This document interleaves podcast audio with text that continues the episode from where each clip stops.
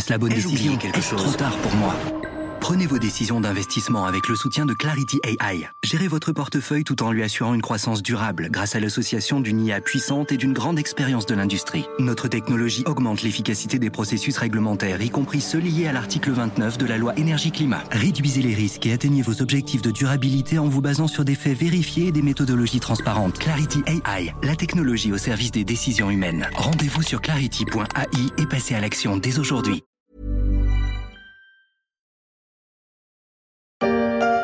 Venus de loin, histoire de changer d'air avec leurs biens. Leurs cartons, leurs affaires, quitter la ville. Et compliqué pour pas finir débile, faut changer d'atmosphère.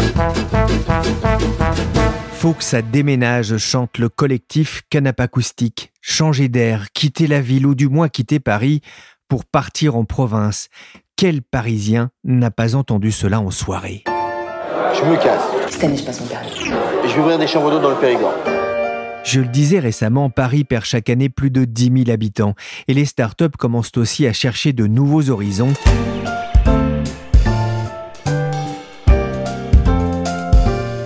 Je suis Pierrick Fay, vous écoutez La Story, le podcast d'actualité des échos, et on va s'intéresser à l'exil des startups. C'est la capitale des startups. Paris, c'est 10 000 petites entreprises innovantes, ces 30 Fab Labs dédiés à la création numérique, ces incubateurs qui ont valu à la ville d'être élue capitale de l'innovation par la Commission européenne en 2017 et 2018.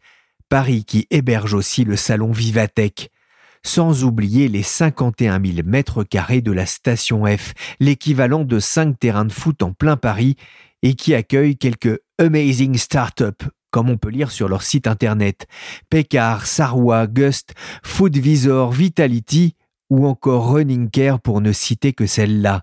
Hors de Paris, point de salut, que nenni, qu'elle s'appelle OVH à Roubaix ou Sigfox à Labège près de Toulouse, de nombreuses start-up s'épanouissent loin de la capitale et de sa finance, et certaines jeunes pousses parisiennes commencent aussi à lorgner en direction de la province, où les prix sont plus doux. Nantes, mais aussi Bordeaux. Paris perd des habitants quand l'agglomération bordelaise en attire en moyenne 9000 par an et l'attractivité est forte pour les startups. Mais la ville a aussi attiré quelques poids lourds comme BetClick ou Ubisoft qui ont ouvert des bureaux sur place. Franck Niederkorn est le correspondant des échos à Bordeaux. Il m'a expliqué d'abord pourquoi la ville se situait en pole position pour séduire la French Tech.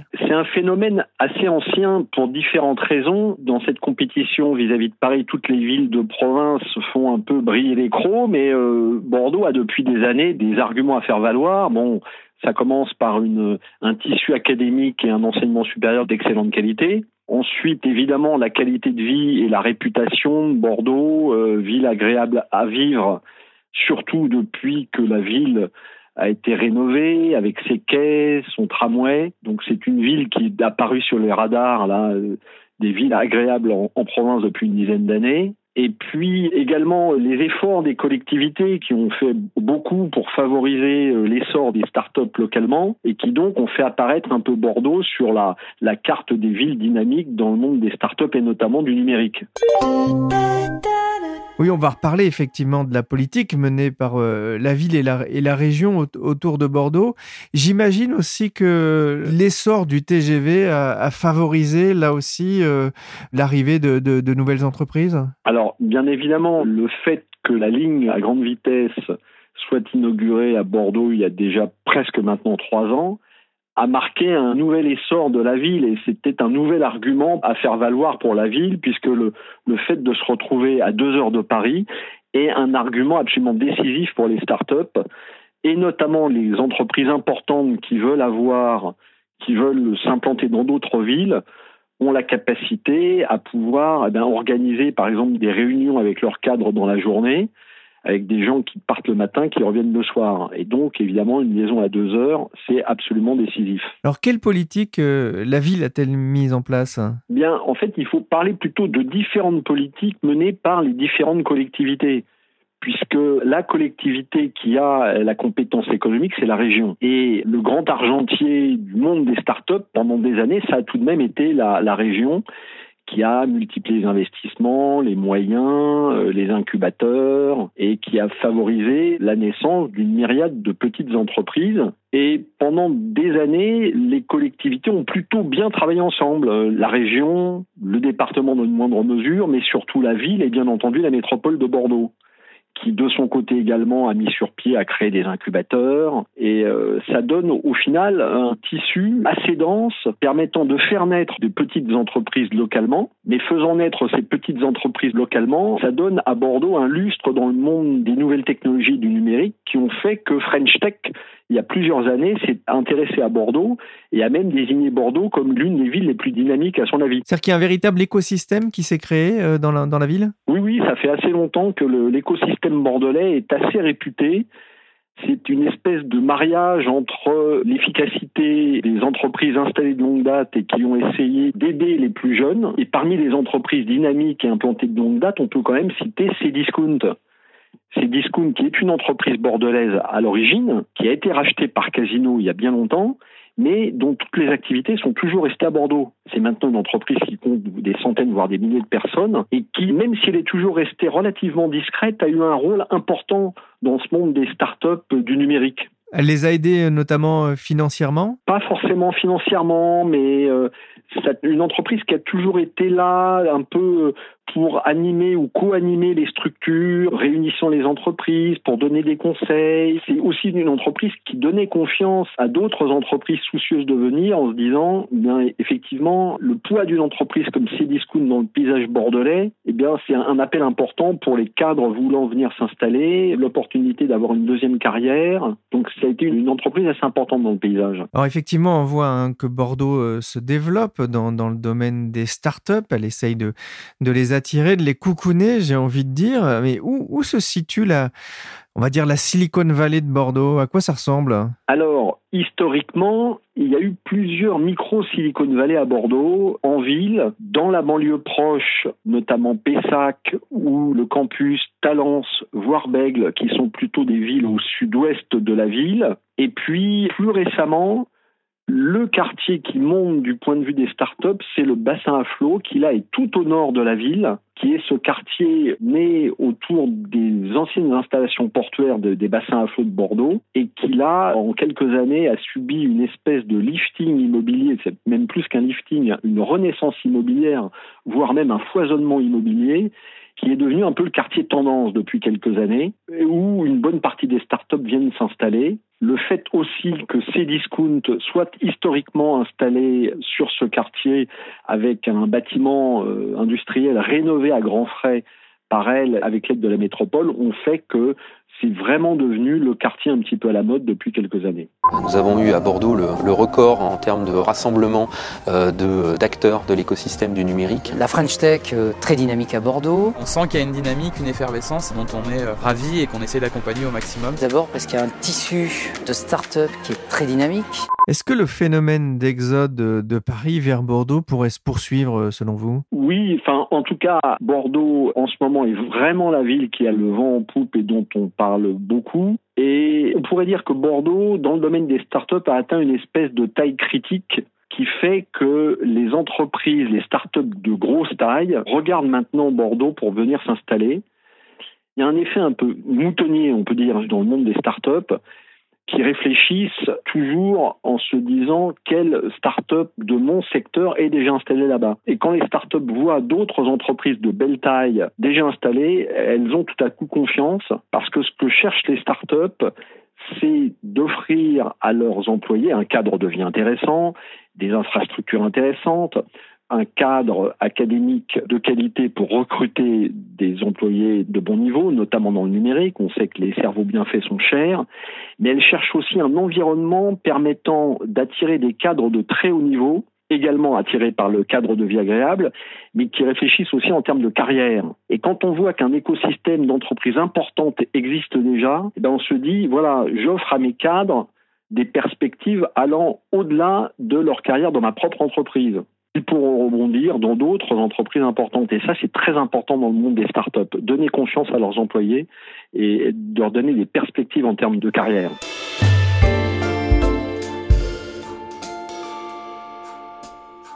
Parmi les startups qui ont choisi Bordeaux, il y a le parisien Mano Mano, créé en 2012 par Philippe de Chanville et Christian Resson. La licorne a ouvert une agence à Bordeaux il y a deux ans et a déjà créé 55 postes dans la ville girondine et elle vise 100 personnes d'ici 12 mois j'ai demandé à Philippe de Chanville pourquoi il avait choisi de se développer hors de Paris. Pourquoi la province? Parce que le marché de l'emploi est, très tendu en région parisienne, notamment pour des profils d'ingénieurs, des développeurs informatiques. Euh, et il se trouve qu'en dehors de Paris, on trouve des profils excellents, tout aussi bons qu'en région parisienne, avec, euh, dans notre cas, et ce qui est important, une bonne expérience du monde du e-commerce, mais avec moins de tension sur le marché de l'emploi, ce qui nous permet de recruter, de garder, de faire grandir ces profils-là. Et donc, euh, voilà la raison pour laquelle on à chercher en dehors de Paris. Pourquoi Bordeaux? C'est un concours de circonstances. Il se trouve que au moment où on a commencé à réfléchir à recruter en dehors de Paris, on a regardé plusieurs villes, Nantes, Lyon et Bordeaux, et on a demandé à nos salariés en interne où est-ce que eux voudraient s'implanter s'ils souhaitaient quitter Paris, parce que c'était aussi une demande de nos salariés en interne, pour certains d'entre eux, de quitter Paris, d'avoir une vie différente, mais de rester employés, salariés chez Mano Mano. Et la réponse majoritaire a été Bordeaux. Donc on a commencé à regarder à Bordeaux et on y a trouvé des locaux. Et il se trouve qu'en même temps, on a recruté plusieurs personnes chez nous qui venaient de Bordeaux et qui étaient prêts à venir travailler à Paris, mais qui étaient contentes de garder un rythme de vie où vous pouvez rester à Bordeaux. Et donc on a comme ça euh, des salariés parisiens qui sont partis s'installer à Bordeaux. On a recruté des Bordelais sur place et certains d'entre eux font des allers-retours à Paris parce qu'ils gèrent des équipes importantes. C'est le cas de notre directeur marketing, par exemple et il passe quelques jours par semaine à Paris et le reste de son temps à Bordeaux. Pour vous et pour le cofondateur de, de l'entreprise, ça a été aussi une révolution. Vous êtes assez parisien dans l'âme. Écoutez, euh, parisien dans l'âme, euh, je n'ai jamais vécu dans Paris pour ma part. On est tous les deux des fans de bricolage. Hein. On est vraiment passionnés par euh, le monde du bricolage, du jardinage. Donc, euh, on aime bien euh, un peu la campagne, les maisons et les jardins. Donc, pas dans Paris. Mais il se trouve que l'entreprise avait été créée à Paris pour des questions de praticité, parce que recruter est toujours la même chose. Hein, des profils d'ingénieurs on pensait que ce serait plus difficile ailleurs et qu'il y aurait moins de marché. Dans les faits, effectivement, on se rend compte maintenant que c'est tout aussi simple de recruter en dehors de Paris, qu'on y trouve des profils qui sont plus fidèles aussi. Et donc, euh, il y a des vrais bénéfices à recruter pour ces populations-là en dehors de Paris. Et c'est pas que les populations d'ingénieurs et de gens en technique, puisque on a aussi à Bordeaux tout un pôle marketing qui se développe avec des profils qui sont différents. Le site Widen a interrogé il y a quelques mois Guillaume Vernat, hein, c'est le fondateur de Cofreo. Lui, il a quitté Paris pour s'installer euh, à Clermont-Ferrand. Et voilà ce qu'il disait. J'ai pu constituer une équipe fédérée autour du projet, moins versatile que lorsque j'étais en région parisienne. C'est quelque chose que vous aussi, vous avez constaté? Tout à fait, parce que en région parisienne, vos collaborateurs reçoivent, euh, suivant leur poste, entre une offre d'emploi par semaine et une offre d'emploi par mois dans des entreprises concurrentes pour le même poste forcément, ça accélère le turnover dans les équipes. Même si les équipes sont heureuses chez nous, euh, il y a toujours des gens qui se disent à un moment ou à un autre, euh, allez, je vais accélérer mon augmentation de rémunération euh, et je vais voir ailleurs. C'est moins le cas en province, donc forcément ça fédère plus, ça donne des équipes plus stables, mais aussi les gens s'attachent plus à leur entreprise, j'ai l'impression, parce que comme il y a moins de concurrents, les gens, si vous voulez, ont moins tendance à comparer en permanence avec tout ce qui se passe ailleurs sur le marché, ils s'investissent plus dedans et donc, ils, sont attachés à leur entreprise. Et ça donne une vraie logique, si vous voulez, de projet commun qu'on retrouve peut-être parfois, et on va pas généraliser, mais qu'on retrouve parfois peut-être un peu plus difficilement dans une région parisienne où les gens changent beaucoup, il y a beaucoup d'opportunités, il y a beaucoup d'entreprises, et la comparaison est beaucoup plus facile. La tentation a été grande de déménager carrément l'ensemble de Mano Mano? Je vais être honnête avec vous, non, pour une raison simple, c'est que euh, il y a trop de gens qui sont en région parisienne et qui n'étaient pas prêts à bouger. On avait fait le sondage hein, auprès des équipes et ça aurait voulu dire euh, perdre trop de monde. Quand on a fait ce, changement-là, l'entreprise avait déjà euh, plus de 300 personnes, donc ça aurait été trop compliqué. Nous aurions perdu trop de monde. En fait, ce genre de choses-là fonctionne très bien, surtout dans des entreprises un peu plus petites où les équipes sont jeunes et donc ont peu d'attaches. Mais quand vous avez des conjoints qui travaillent, quand vous avez des enfants scolarisés, et quand on parle de centaines d'enfants scolarisés dans le cas de Manuelo, ça devient un peu difficile après de faire bouger tout le monde et c'est pas forcément très respectueux non plus des vies privées. Donc euh, on ne veut pas stresser les gens. Tout se passe sur base du volontariat chez nous. Mais à titre personnel, je vous cache pas que euh, je serais ravi un jour d'aller travailler ailleurs qu'à Paris. Vous avez levé beaucoup d'argent, 125 hein, millions encore en début d'année. C'est plus facile quand on est à Paris? Honnêtement, non, je ne pense pas. C'est probablement plus facile quand on est à Paris pour lever des fonds en tout début de vie parce qu'il y a beaucoup de fonds d'investissement qui sont parisiens. Mais ça, c'est à contrebalancer avec le fait que dans les régions, il y a des fonds d'investissement locaux et régionaux qui sont très actifs et qui, du coup, ont une propension à investir qui est plus grande parce qu'ils ont moins de dossiers qu'à Paris, où il y a une très grosse compétition pour les dossiers. Donc, euh, ces deux points-là sont à mettre en concurrence lorsqu'on réfléchit à lever des fonds au début de la vie d'une startup. Et ensuite, plus tard, c'est plus vraiment une question de parisien parce que les fonds qui peuvent investir, qui sont français, d'abord se déplacent, il y en a une poignée.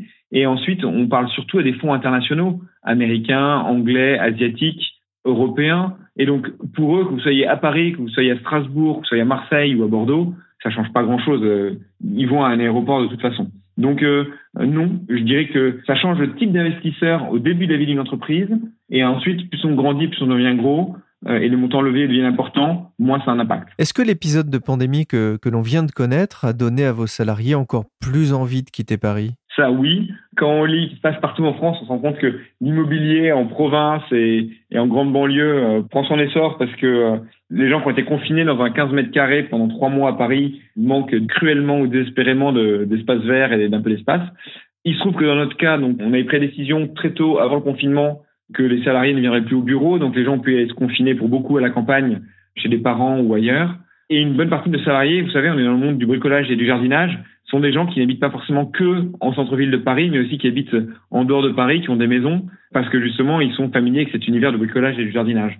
Donc, euh, on n'a pas que des salariés parisiens, ce qui fait que je ne suis pas sûr qu'on ait, une, chez nous en tout cas, une migration massive de nos salariés depuis le centre de Paris vers la province, mais je pense que les vacances d'été vont être appréciables pour tout le monde. Bordeaux a le vent en poupe, disait Frank Niederkorn tout à l'heure.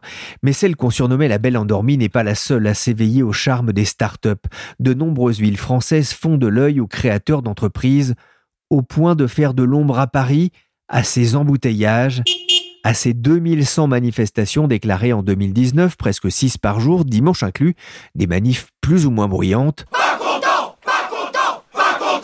sans oublier les bonnes odeurs de la station Aubert. Mais pour Guillaume Brégeras, chef du service Startup aux échos, la parisienne tech n'a pas dit son dernier mot. La majorité, la très très grande majorité des deals jusqu'à présent, donc les, levées de fonds qui se faisaient euh, plutôt à Paris, on parle de autour de 80% en fonction de si on parle du nombre d'opérations ou du volume des fonds levés. Ce qui veut dire que la plupart des bureaux sont installés à Paris. D'ailleurs, on parle de la Silicon Sentier, depuis un ou deux ans, on parle de la Silicon Pigalle pour euh, identifier les deux quartiers à Paris qui attirent le plus de startups. Mais c'est en train de changer. Pour que ce soit clair, euh, les exemples de Mano Mano ou de Back Market, hein, ce sont des entreprises qui elles ne quittent pas Paris, mais elles n'axent plus leur développement uniquement sur Paris. Garder un pied-à-terre parisien, ça reste indispensable, notamment pour trouver des financements Exactement. La plupart des, startups installées à Paris qui ouvrent des bureaux en région sont des startups qui vont garder une activité à Paris. À cela, il y a plusieurs raisons. La première, pour celles qui sont majoritairement en B2B, c'est-à-dire qui travaillent elles-mêmes avec des entreprises, elles ont besoin d'être physiquement proches de ces entreprises, de leurs clientes, et donc elles ont intérêt à rester à Paris. Le deuxième euh, principe pour lequel elles restent euh, dans la capitale, c'est que la plupart des talents, que ce soit en marketing ou en commercial, sont plutôt euh, en Ile-de-France, et c'est pour ça que ça attire quand même le plus gros des startups. Maintenant, ce qui est intéressant, c'est que justement, malgré ce pied-à-terre parisien, la plupart des développements de ces entreprises, quand elles grandissent, c'est plutôt d'aller en région. Pourquoi? Pour plusieurs raisons. La première, c'est d'abord pour une simple raison euh, financière, c'est-à-dire qu'un développeur euh, à Bordeaux, euh, à Tours, à Avignon, à Strasbourg va coûter moins cher qu'un développeur à Paris. Il y aura moins de compétition. Et lorsque vous êtes une entreprise qui n'est plus à son tout début, donc on parle d'une équipe qui est au départ de quelques personnes, mais qui ensuite est quelques dizaines de personnes, puis quelques centaines de personnes, ça commence à faire des économies d'échelle. Donc ça, c'est un premier point. La deuxième chose, c'est que ces équipes sont réputées aujourd'hui plus fidèles à l'entreprise. On n'a pas encore le phénomène qu'on commence à observer à Paris, qui existe dans la Silicon Valley, qui est que les startups chassent les talents entre elles. Et donc, euh, vous avez beaucoup plus de mal à retenir un bon profil à Paris qu'en province. Et euh, la troisième chose, c'est tout simplement, euh, avec ce qu'on vient de vivre et le confinement, beaucoup d'employés sont très, très sensibles au cadre de vie et pour nombre d'entre eux, euh, vivre en province, ça équivaut à une meilleure qualité de vie. Quel est le rôle de, la BPI et de l'association French Tech pour favoriser euh, euh bah dire, ce rayonnement plus régional des startups?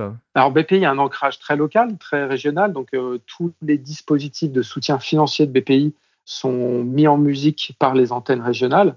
Donc là, on l'a vu pendant la crise, hein, vous aviez des mécanismes de prêts garantis par l'État, vous aviez le French Tech Pass, donc des outils très spécifiques aux startups qui était vraiment articulé sur le terrain par les régions. Donc la BPI a toujours eu un ancrage régional. Et le rôle de French Tech, l'association, c'est justement ça aussi, c'est de faire développer et aider à éclore les écosystèmes locaux. Donc, euh, vous avez quelques totems euh, dans les grandes villes identifiées par l'association comme étant euh, porteurs de croissance. Donc, ben, voilà, on peut en citer quelques-unes, mais il y a Rennes, Marseille, Lyon et bien d'autres.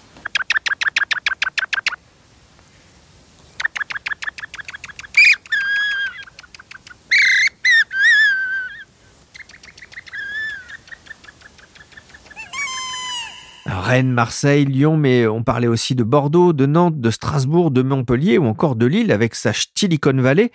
Il y a une compétition féroce, Guillaume, entre les agglomérations pour appâter les startups Ça commence là. On voit bien que se structurent les écosystèmes locaux avec euh, comme point de mire cette attractivité pour les jeunes talents la possibilité aussi de créer des écosystèmes qui peuvent donner de la perspective au long terme, puisqu'on parle d'entreprises qui sont dans les domaines de la tech, et donc avec beaucoup d'ambition et beaucoup de possibilités d'évolution euh, sur plusieurs euh, années. Donc, il y, a une, compétition féroce. Mais ce qui est intéressant, c'est de voir que vous avez des nouveaux écosystèmes qui émergent.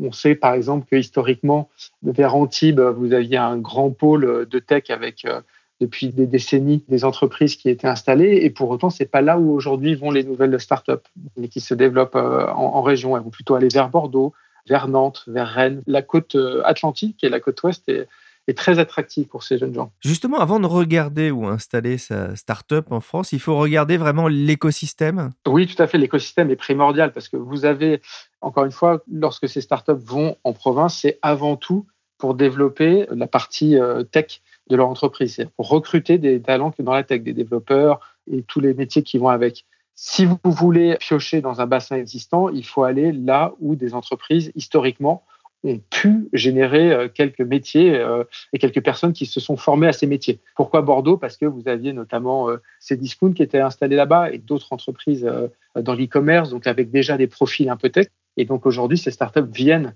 dans ces bassins pour piocher dans ces déviers. Donc l'écosystème existant est vraiment primordial. C'est beaucoup plus facile d'aller dans un écosystème ou dans une ville où il existe déjà un bassin plutôt que de démarrer euh, là où, rien n'existe. Visiblement, il y a également une spécialisation qui se met en place euh, dans certaines régions? Alors, ouais, la spécialisation suit un peu l'industrialisation des, grandes villes. C'est-à-dire que vous allez euh, dans le nord, à Lille, on va retrouver le bassin e-commerce qui est lié à, l'installation de la grande distribution là-bas historiquement.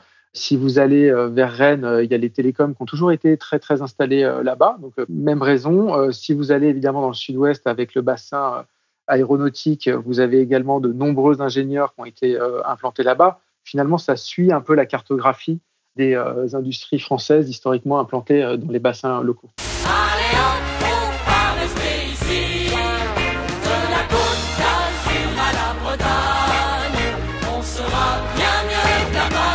Vous en avez déjà dit un, petit mot, mais est-ce que la crise du Covid-19 va accélérer euh, ce phénomène d'après vous? Bah, euh, C'est assez évident. Hein. Les startups sont plutôt en avance de phase sur tout ce qui est euh, culture d'entreprise.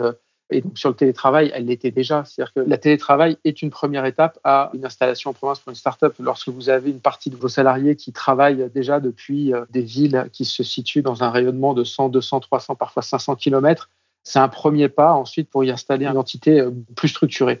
Est-ce que ça va s'accélérer? J'ai aucun doute là-dessus. La pression sur l'immobilier commercial à Paris est tellement forte qu'il y a vraiment des possibilités d'économie d'échelle importantes pour ces startups. Et même si elles ont levé des fonds, elles sont toujours en quête aussi de rationalisation euh, financière. Donc ça, c'est le premier point. Ensuite, pour moi, le point le plus évident et le, plus crucial, c'est que pour attirer des talents, tout joue, tout compte. Et aujourd'hui, notamment parmi la jeune génération, le cadre de vie, le bien-être est vraiment au centre du choix de l'entreprise pour laquelle on va travailler.